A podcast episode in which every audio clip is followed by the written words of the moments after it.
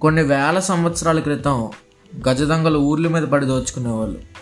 అడ్డుపడిన వారిని దారుణంగా చంపేసేవాళ్ళు. ఆడవాళ్ళని కూడా దోచుకునేవాళ్ళు. ఇలాంటి అకృత్యాలు ఆపడానికే మన పెద్దవాళ్ళు భక్తి అనే కాన్సెప్ట్ని ఇంట్రడ్యూస్ చేశారు. తప్పు చేస్తే పురుగులు పట్టిపోతావు నరకంలో నూనెలో వేయిస్తారు అని భయపెట్టి తప్పులు చేసే వాళ్ళని భక్తి మార్గం ద్వారా మార్చారు. జీవితంలో ఫెయిల్ అయినప్పుడు మనల్ని ఓదార్చడానికి మనలో ఉత్సాహాన్ని నింపడానికి అన్నిటికీ ఆ దేవుడే ఉన్నాడు. దేవుడిని నమ్ముకో అని చెప్పేవారు. పసుపు యాంటీబయోటిక్ తులసి హెల్త్కి మంచిది. వాస్తు వల్ల గాలి వెలుతురు బాగా వస్తుందని చెప్తే మనం వినం కాబట్టి అలా చేస్తే దైవానుగ్రహం కలుగుతుంది అని చెప్పారు. మన ప్రాబ్లమ్స్కి సొల్యూషన్ కోసం రామాయణం భారతం భాగవతం చదవడానికి ఇచ్చారు. కానీ మనం గంగలో మునిగి మర్డర్ చేసిన పాపాన్ని కడిగేయమంటాం.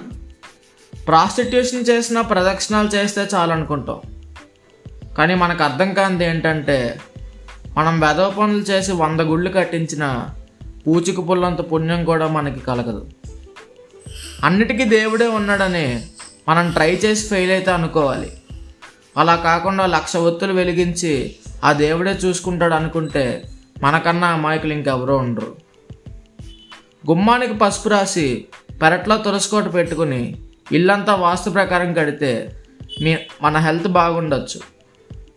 కానీ వాస్తవానికి వాస్తుకి మన సక్సెస్ లేదా ఫెయిల్యూర్కి సంబంధం లేదు. పురాణాన్ని చదివితే పుణ్యం వస్తుంది. పూజిస్తే కాదు.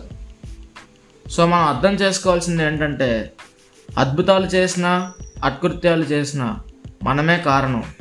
దేనికి క్రెడిట్ ఇవ్వద్దు దేన్ని బ్లేమ్ చేయొద్దు. చివరికి ఒక మాట. దేవుడు సర్వాంతర్యామి కదా? ఇంకా గుడికి వెళ్ళడం దేనికి అని అనుకోవద్దు. గాలి కూడా సర్వాంతర్యమే. కానీ ఒక్కు పెట్టినప్పుడు ఫ్యాన్ వేసుకుంటున్నాం కదా.